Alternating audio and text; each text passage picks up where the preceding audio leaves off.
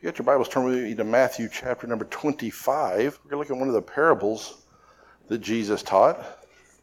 Now, a parable is a story or an account that has a, a useful lesson to it. It's not, it's not necessarily something that actually took place, but it's something that is useful nonetheless. There's a difference between a parable and a story. A story is something that actually happened, like the story of Lazarus and the rich man that gives names. A, a, parable typically won't give names of people because, again, it's not about an actual occurrence, it's about a principle. And so we want to look at this this morning in Matthew chapter number 25. We'll start reading in verse number 1. It says, Then shall the kingdom of heaven be likened unto ten virgins, which took their lamps and went forth to meet the bridegroom. And five of them were wise, and five were foolish. They that were foolish took their lamps and took no oil with them. But the wise took oil in their vessels with their lamps. While the bridegroom tarried, they all slumbered and slept. And at midnight there was a cry made Behold, the bridegroom cometh. Go ye out to meet him. Then all those virgins arose and trimmed their lamps. And the foolish said unto the wise, Give us of your oil, for our lamps are gone out. But the wise answered, saying, Not so, lest there be not enough for us and you. But go ye rather to them that sell and buy for yourselves. And while they were and while they went to buy, the bridegroom came, and they that were ready went in with him into the marriage, and the door was shut. Afterward came also the other virgins, saying, Lord, Lord, open to us. But he answered and said, Verily I say unto you, I know you not. Watch therefore, for ye neither know the day nor the hour wherein the Son of Man cometh. So he said, This is a parable that was given to us. It's the parable of the ten virgins. And we look at this and we, we see a lot of theology in here, but there's just a few things I want to pull out and point out to you this morning that I want to look at. And the first thing is who, who are these ten virgins? Who are these symbolic of? Now remember, I said these aren't actual people, this is a parable. But in parables, the people are symbolic of somebody else. So we have two different groups of, of virgins here. They all seemed to be the same group, but when it came down to it, there was actually two different groups of virgins here. There were those that were ready and those that weren't ready. There were those that Jesus says were wise and those that Jesus said were not. So the five with the oil, what do they represent? They represent us. They represent the church. The saved. The oil is, the, is a representative in the, in the uh, Bible, when we see the word oil, it generally represents the Holy Spirit. So these are the five that had the Holy Spirit. This is the saved. This is the church. How do we know that? Because the oil comes, the Holy Spirit comes at the time of at the time of salvation. A lot of misconceptions out there about the Holy Spirit. People try and take the Old Testament job of the old of the of the Holy Spirit and try to apply it to the New Testament verses. They try and take verses that and misconstrue them. They, they say things about him that aren't there. There are people out there, many churches out there today, that teach that, that you have to constantly be prayed for the Holy Spirit. That you can, the Holy Spirit will come, the Holy Spirit will go. But we never see this as an example in the Bible. In the New Testament, we see the Holy Spirit came upon the church when the church was meeting up in the upper room, and it came like a flame of fire, and it settled on their heads. After that, there's not one verse that tells us that we have to go out and get the Holy Spirit. There's a verse that says we have to be filled by the Holy Spirit. But that's something that's already within us. We just let, need to let it have more control. Not that we have to go get it. You don't get more or less of the Holy Spirit. When we are filled with the Holy Spirit, that doesn't mean we get more of the Holy Spirit. That means the Holy Spirit gets more of us. How do we know that? By the very nature of the Holy Spirit. The Holy Spirit is God. And since he is God, he is infinite. He's infinite in his power, he's infinite in his knowledge, he's infinite in his being. Everything about him is infinite. So even if we have a little bit of the Holy Spirit, we have the infinity of God living within us. And that comes at the time of salvation. So that's who these people were. So again, when we're talking about being filled with the Holy Spirit, that's not, that's not praying that we get more of Him. You can't have more of the Holy Spirit. It is, it is an impossibility. When we talk about being filled with the Holy Spirit, it means opening up parts of us that we have not allowed the Holy Spirit to dwell in, opening up those parts of us so the Holy Spirit can take those things over, whatever that may be. And when we pray, that's how we pray. We pray for the filling. We pray that God will open us up, that we will be willing to let God open us up so the Holy Spirit can have, have uh, in our minds, in our hearts, in everything that we do. Every little crevice, every little cavity in our lives, that the Holy Spirit can, can come into those areas. These were the ten wise, or the five wise. These are the five with oil. They represent, the oil represents the Holy Spirit. So we're seeing that this is the, the ones who were saved. This is the oil they received at salvation, and they were ready. They were ready, and they were waiting for their groom. They weren't caught off guard, they were ready. Then we see the other five. The other five without oil, they represent the lost. Specifically, they represent the lost that are within the church. Because you notice some things about these five, they, they look just like the other ones. You, you can't, until this happened, you couldn't tell which of the five were wise and which of the five were, were unwise. You couldn't tell until it came time to light their lamps. And they realized there's no oil in their lamps. There are a lot of people professing to be Christians today that have never accepted Jesus Christ as their Savior. If they haven't accepted Christ as their Savior, they have no oil in their lamps. They have no Holy Spirit they don't have the power. A lamp without oil is just about useless. You can trim the wick, you can light the wick, and it'll burn for a little bit, but it won't burn with the intensity and the duration that it will if there's oil in the lamp. You see, because when you light a lamp that doesn't have oil in it, you're burning the wick, and that's it. When you light a, a lamp that has oil in it, you're actually not burning the wick, you're burning the oil.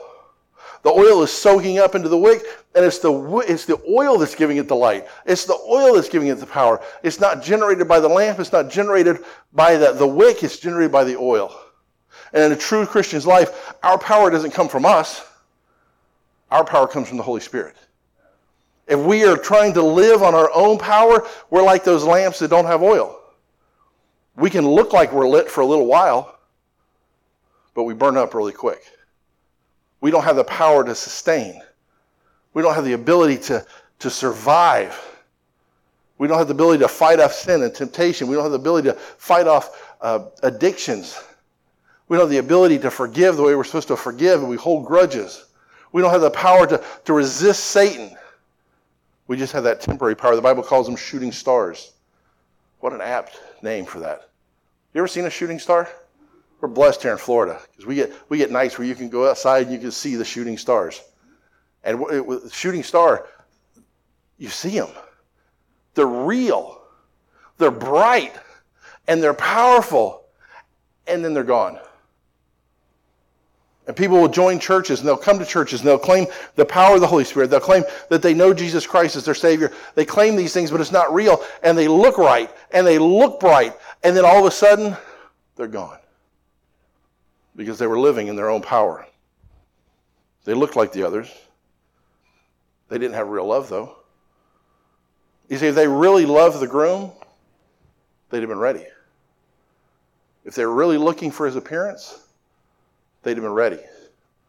They didn't love the groom, their love wasn't real. They, they obviously had a love for something else. What? It doesn't matter. It was something of the world because that's our only other option. Whether it was themselves that they loved, or another person, or money, or power. Maybe they didn't get the oil because they wanted the money for themselves. Whatever it was, they made a decision not to be ready. But the groom came anyways. They had no real power. Their wicks would only burn a short time. I see Christians like that. Christian, you'll see Christian musicians like that they'll be, you know, they'll write songs and they'll put them on Christian radio and, and, uh, and then all of a sudden they'll say, well, I'm not a Christian anymore. Well, that's not how it works. You can't go to your parents and say, I don't want you to be my parents anymore. You may not have anything to do with your parents, but guess what? They're still your parents. And you can't become an unchristian. It's not possible. We were born again. The power that, that made us born again is more powerful than the, the, the power that made us born the first time. You can't be unborn. You can live like you're unborn. You can act like you're unborn, but the Father is still the Father. Unless you were never actually saved in the first place. You were just lighting a wick with no oil. You became a shooting star. And sadly, I'm seeing more and more of this in churches as, as churches are, are not sharing the gospel, as churches are not sharing the truth, as they're, as they're, they're, they're serving up a, a theology that's an inch deep and a mile wide instead of teaching the depth of the Bible. As you see this, you're getting more and more people that claim to be Christians, and they're only claiming to be Christians because everybody else in the room is claiming to be a Christian, and they don't even know what that means to be a Christian. I see it everywhere.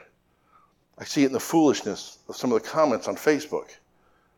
I see it in politicians that claim to know Christ but want to kill babies. I see it in relatives. I see it in friends. I see it everywhere. They, they have this, this glimmer of righteousness, but it's all self righteousness. It's not his righteousness. I have no righteousness of my own. At heart, I'm human. I have a sin nature inside of me, and I'm not a good person. But His righteousness, I wear His righteousness. His righteousness is perfect. And when I stand before God one day, I won't stand in my righteousness. I won't stand in my filthy rags. I'll stand in His righteousness. Because if I stand there in my righteousness, I'm not worthy of being in His presence. My righteousness will get me cast into hell. His righteousness is eternal life. This is a picture, by the way. This whole groom coming and taking his, his virgins, it's a picture of what's going to happen to the church in Revelation chapter number 19.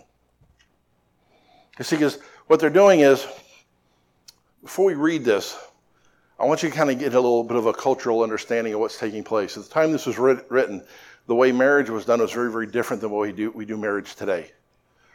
So, culturally, what would happen is many times in the Jewish culture, they were promised as children. They would have the, um, the parents would get together and they'd have little kids and they'll say, How I want our son to marry your daughter. And they'll say, Yeah, we'd like our daughter to marry your son. Sometimes it was done to consolidate families. Sometimes it was done for power. Sometimes there was something, you know, it was done for trading. There was something this family wanted that this family had, and there was a mutual benefit. And they, they would make these decisions. They would, they would make these decisions for the kids. But when the kids got old enough, the kids had to make the decision whether or not they wanted to go through it. Just because they were arranged marriages, they weren't forced marriages. There's a big difference there. So you grew up knowing this girl over here is supposed to be my wife. But at some point, you and her both have to make a decision. Do I want her as a wife? Do I want him as a husband? We don't do it that way anymore. I can see the positives to that. I can see the negatives to that. You, know, you kind of look like a, if you're supposed to be marrying this girl and you're talking to this girl, may look a little suspect. But if you like that girl and she's supposed to be the one marrying you, you're probably going to be on your best behavior throughout your teen years and all because you want her, when the time comes, to say, Yeah, okay, I'll marry him. Leaves out a lot of the, the guesswork. And so there was a lot of this that was, that was done. And what would happen is once they got older, they would make the decision whether or not they would, they would do this or not. And once the decision was made and that time of waiting was over, the groom would come for the bride. He would come with his friends, they would get together, they would go to the, the bride's house, her parents' house, and they would say, I'm here to get my bride. And they would take the bride, and they'd take the bride from that house to his house, and they would usually have a huge wedding feast, a marriage feast of the groom. This is what we saw in Cana, where Jesus went to the, the feast, where he performed his first miracle. This is what was happening. And so they take the bride, symbolically, the bride goes from the, the, the father's house to the to the, the groom's house. This is where we get the tradition of the father giving away the bride. You know? People some people don't like that. They think it's very Cadillesque. It's not about cattle. It's about respect. It's about showing that transfer of authority. Because, ladies, until you're married, you're under the authority of your father. It doesn't matter if you're 30, you're still under the authority of your father as long as he's alive. And if, if he dies, then you're under the authority of your brother. You better get married. I've seen some of your brothers. Then that, that authority is transferred. This also, by the way, is why the groom's family generally pays for things at the, the party part of it. You know, at the reception, we call them receptions now. The groom usually pays for that piece of it. That's why. Because that's that Old, Test, that Old Testament culture of bringing them home. A lot of that is symbolic. What we do in weddings today is very symbolic of the way the Jews did things back in the Old Testament. But anyways, so they would do that. They would take the person and they would they would go get their bride, and they would take their bride to the feast. In Revelation chapter number 19, verse number 7, it says, Let us be glad and rejoice and give honor to him, for the marriage of the Lamb is come, and his wife had made herself ready. And to her was granted that she should be arrayed in fine linen, clean and white. It's also where we get the white dresses for our, our ladies. For the fine linen is the righteousness of saints. This is the marriage. This is the marriage feast of the Lamb. Jesus Christ is the groom. We are the bride. We need to be ready. This is what the virgins were preparing for. This is the picture that's being painted. This is going to happen. This isn't something that is uh, a parable at this point. It started out as a parable telling a story, but what's taking place in Revelation, this is fact. This is not just a parable anymore. This will happen. The church, the body of Christ, those that are truly saved, will be raptured out of this earth. We will be called home, and we will be called to the marriage feast of the Lamb. Amen? What a glorious day that will be. Our groom is coming. See, when the Jews heard this, they understood exactly what Jesus was talking about because this is something they lived. They knew what it meant for the groom to come and get his bride. We look at it today as being something a little, little different, a little odd. In our culture, it is a little odd. But when this was written, this is how they did things. This is how Jesus still does things. The man will go and claim his bride. Jesus Christ will come and claim his church. The question for us, and the relevance for us today, is which category are we in? Are we one of the five wise virgins that has their, their lamps ready and they're waiting for their groom? Everything is in place? Or are we the five fake virgins? Are we the five that are just pretending to be ready for the groom? Are we the five that are just pretending to be ready? Are we just saying the right things and doing the right things, but we're not actually living it? It's not actually in our heart? So the question is will you be ready? Will you be ready for your wedding? So we talk about the groom, we talk about Jesus, and we talk about the church. Understand this is your wedding. You'll be part of that bride if you've accepted Jesus Christ as your Savior. By the way, none of us are born ready. This is something you're born into. You don't, because of your family name or because of who your dad was or because of, of your race or because of you know any of those things, none of us are born ready. Turn to Romans chapter 3 with me. I'm just going to recite these, but I want you to see them. I want you to see them, and, and you should have them marked in your Bible, by the way. Romans 3, verse number 23 says, For all have sinned and come short of the glory of God. All of us. You see, none of us are born ready to, be married. We may have been promised, but we're not born. None of us are born ready. We've all sinned. We've all come short of the glory of God. This is one of those verses where most people, there are a few people out here that deny they've ever sinned. Um, Trump was one. Don't have to dig very far in that, that well. But he said, they asked him if he ever repented. That's why I still don't believe he's a Christian, because even after he supposedly accepted Christ as his Savior, they asked him about repentance. He says, I, What I have to repent for? I've never sinned. He needs our prayers. Good president, not a Christian. By the way, the one that's there right now is not a Christian either. They both need our prayers. But we've all sinned. And for most people, we understand that. When most people, when most people they read this verse, they say, "Yeah, I, I, I know." We try and grade our sins and, and, and rationalize our sins, saying, "Well, I, I may sin, but I don't sin as bad as he does."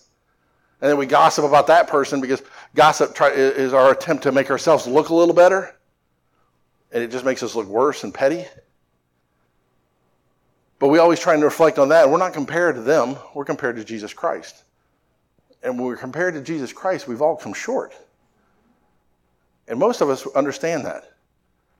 Most of us, if we started to make a list, we can make a pretty good list of the things that we've done in our life that God doesn't approve of.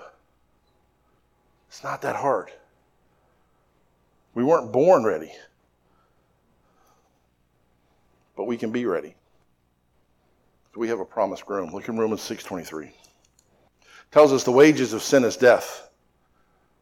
We just established that we're all sinners. The wage is what we've earned, what we deserve because of that is we deserve death. Now, death, we talk about death, normally we think of physical death. And physical death and spiritual death have some things in common. They're both about separations. One, physical death, our soul is separated from our body. And so our body remains, but our soul goes away. And when those two things are separated, we recognize that as this person is dead. It's a dead person on a spiritual level, it's also a separation. It's what took place in the Garden of Eden when God would come down and he would be face to face with mankind. And then mankind did the one thing they were told not to do, and that wall was built between us. They were cast out of God's presence. God didn't run away from them, they ran away from God. They were cast out of his presence, and they weren't. From that time on, we're born with that sin nature inside of us, and we can't stand face to face with God anymore. That's the death that it's talking about. Because of our sins, we're separated from God. And unfortunately, if we carry that into the next life, into the afterworld, as we leave this place, we end up at the judgment seat and we stand before God in our righteousness. And we stand before God in our righteousness, we end up in hell. Because we're not righteous enough. We can't be with our sin nature. So the wages of sin is death. But the gift of God is eternal life through Jesus Christ our Lord. This is our promised groom. You see, the Father, He's already arranged the marriage. He told Jesus and told us, you guys are going to be married one day. He arranged it. And so the time we're living in right now, we're at the time at the beginning when the ten virgins are there with their, their lamps. We're waiting for our groom to come and claim us. We're waiting for him to come and bring his bride and take us to the feast. We have a promised groom. The dowry was paid. In Romans 5 8, go back a couple verses. The dowry, dowry was paid with Christ's blood. And so, but God commendeth his love toward us, and that while we were yet sinners, Christ died for us. Just like in the time of the Jews, where they had a, a dowry was paid, this dowry was paid. It was paid with the shed blood of Jesus Christ. So the marriage has been arranged. The participants have been chosen. The dowry has been paid. We have our groom. We just have to make a choice. Just like the participants then had to make a choice we have to choose. Now, the good news is the groom is already chosen. The groom is, has already chosen, and it's written in his word that he's coming back for us. He's coming back for his bride. All that's left now is for us to decide whether or not we want to be married to him. That's our choice. This is the free will that God gave us. Now, Jesus is coming back, and his desire is that he'll bring all of us to the wedding feast. The Father has said that he, it's His will that none should perish. None of us. He wants all of us at the wedding feast. But unfortunately, some of us aren't going to choose to be there. Even though He's done everything, He's chosen us, He's paid the dowry with His own blood. He's done everything he can possibly do. We just need to choose. Romans 10:9 says that thou shalt confess with thy mouth the Lord Jesus, and shalt believe in thine heart that God hath saved him from the dead, thou shalt be saved. Not might be, not could be, not even will be. Thou shalt be saved. The verb tense that's used there is a verb tense that means it happens, something that happens immediately. The point that we confess, we repent. We turn away from our sin and we turn to Jesus Christ. At that point, we are saved. At that point, we receive the oil in our lamps. And now our job is to watch and wait. If you're here today and you've never done that, you've never accepted Jesus Christ as your Savior, you may look like a Christian. You may say all the right things. You may have even lit your wick. And it may look like it's burning right but it's short lived. Verse 13 of that same chapter, Romans chapter number 10, says, For whosoever shall call upon the name of the Lord shall be saved. Verse 10 says, For with the heart man believeth unto righteousness, and with the mouth confession is made unto salvation. That's our repentance. Everything else has been done.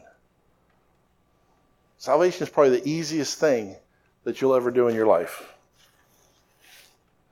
We do a lot of things that are hard. We get degrees, we train for jobs, we learn new skills, and it takes a lot of effort. It's usually rewarding. This is more rewarding, and he's already done all the heavy lifting. Think about if you got a, a call tomorrow and said, Hey, we got a job for you. There's no training involved. You don't have to to, to, to get a degree. There's no apprenticeship.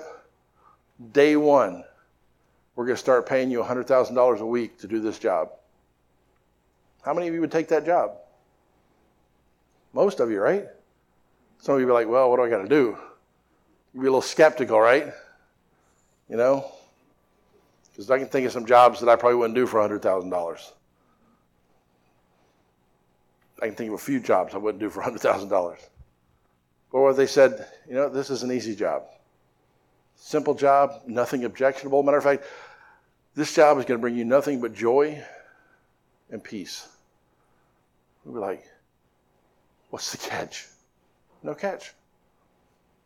And we look at that and we say, wow, that seems too good to be true. And we would jump at that. Jesus is offering you more, much more than $100,000.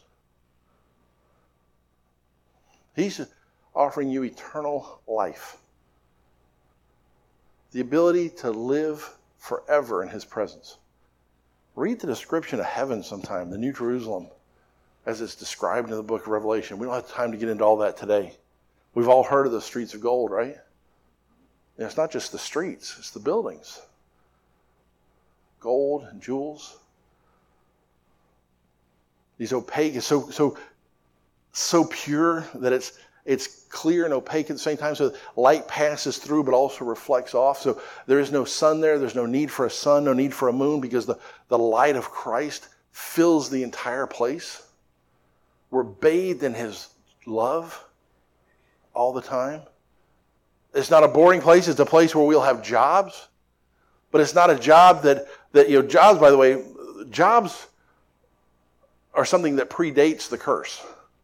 Did you know that? God gave Adam and Eve jobs before the curse. Jobs are not part of the curse. Sometimes we look and we say, well, we have to work because um, of the curse. No, no. Our work is bad because of the curse. Our work is hard because of the, the curse. We toil and sweat because of the curse. The ground doesn't want to give up its food because of the curse. All that, but the job itself, the work itself, that was a blessing from God. That was a gift. Imagine having jobs where there, there was no toil, there was no thorns, there were no thickets. Some of you don't know, but when I, I was a mechanic for about two years, I love working on cars until I became a mechanic. And I will pay somebody to change my oil now because I don't like working on cars anymore. They, it ruined me. Because, you know, in my mind, I know what it's supposed to happen. I see the plan as it's supposed to come, come true. And, and then I go and I put a wrench and the bolt breaks. And a job that was supposed to be 30 minutes now takes a day or longer. It took me two days this week to change my brakes. I had to take the rotors to be turned and stuff. So that, I mean, there was a little bit of time that I couldn't control. But, you know, it's just every little thing that could go wrong went wrong. The jack that was provided with the car wouldn't lift the car high enough to take the tire off. I blame the engineers. That's why he sits over there by himself. We all blame the engineers. But everything that could go wrong went wrong. Changing, changing the brakes is easy.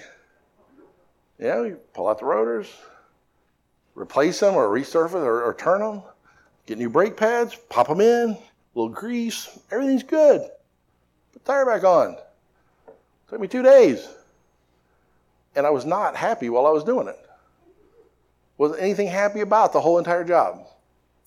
Sitting on my in my yard in my driveway. Because bending over for that long, that's not happening. So now I'm sitting out there in the sun yeah, not pleasant. But in heaven, all the unpleasantness of that's gone. Nothing but joy. Whatever your job is, it's nothing but joy, it's nothing but peace. It's a place where there are no tears, it's a place where there is no pain. Imagine getting up in the morning and not having pain. Some of you aren't quite there yet. You'll get there. You'll get to a point where you get up in the morning and you're like, why is my knee hurt? You know, or, or my pinky. Why does my pinky hurt? What did I do to my pinky today? Weird things. You're like, how in the world? I didn't even know I had that toe. But it's been bothering me for two days now. That's the only time we think about our toes is when we hurt them. And every day it's something different. Some of you deal with chronic pain where it's the same pain, it's the same pain day after day after day. Oh, what a miserable thing that is. It's all gone in heaven. See, we look, we too often we, we kind of simplify it down to just the fact that it's a choice between heaven and hell. And it ultimately it is a choice between heaven and hell. It's a choice of, of everlasting peace and everlasting torment. It is. But we start looking, it's more than just heaven.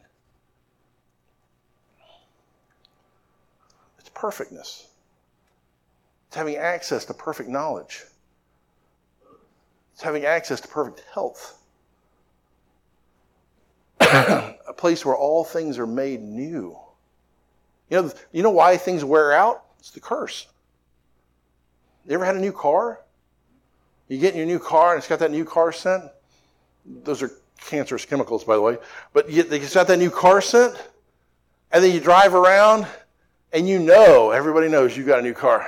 Even if you don't have the paper tag, you're like, yeah, everybody's looking at me in my new Hyundai. and nobody's looking at you. But it's nice because it's brand new. Everything works. Everything works in the car. And then what happens? It starts to wear. It starts to get old. It starts to get little scuffs. Somebody dings it in a parking lot. And now the body's not perfect anymore. That's this world. All that's gone in heaven. Nothing is old. Clothes don't wear out. You don't wear out. That's what God has offered us. The question is have you made your choice? It's not enough to say, I want that. It's not enough to just desire it. You have to accept it.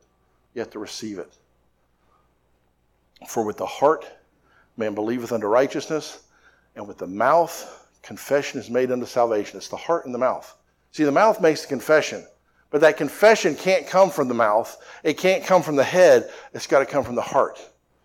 Now, the heart is a picture of our soul. It's a picture of our faith. It's that, that inner being. It's what, you know, what we think we are, that essence that we are.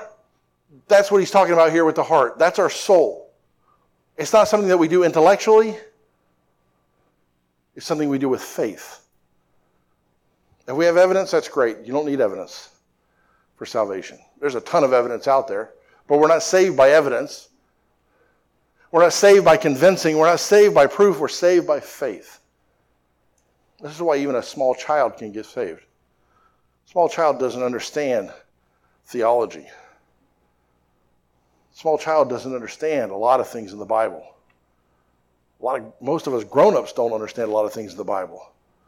But you don't have to understand everything to have faith. You guys all came in here today and you all sat down in a chair. A chair that you don't know who built. A chair you don't know where it was built. You don't know how old it is. You don't know what it's lived through. You don't know what it's been through. But you all had faith that when you sat down, it would hold you. That's a simple form of faith. It's the simple faith that we need to have in Jesus Christ. Simply go to God and say, God, I don't understand everything. I don't know everything, but I believe that Jesus Christ died for my sins. I believe that he died and arose the third day, paying for my sins for me. And telling God, God, right now, the best way I know how, I want to accept that free gift of salvation. That's how simple it is.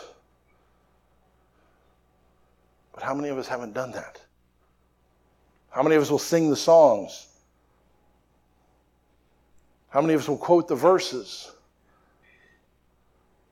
But we never take the time to confess and turn from our sins and turn from Him. This is real for us today. This is a parable written thousands of years ago that's real for today because the parable is that we need to be saved. We need to be ready because the groom is coming. When the groom comes, you're going to get left behind if you're not ready. That's the simple truth of this. We're going to get left behind.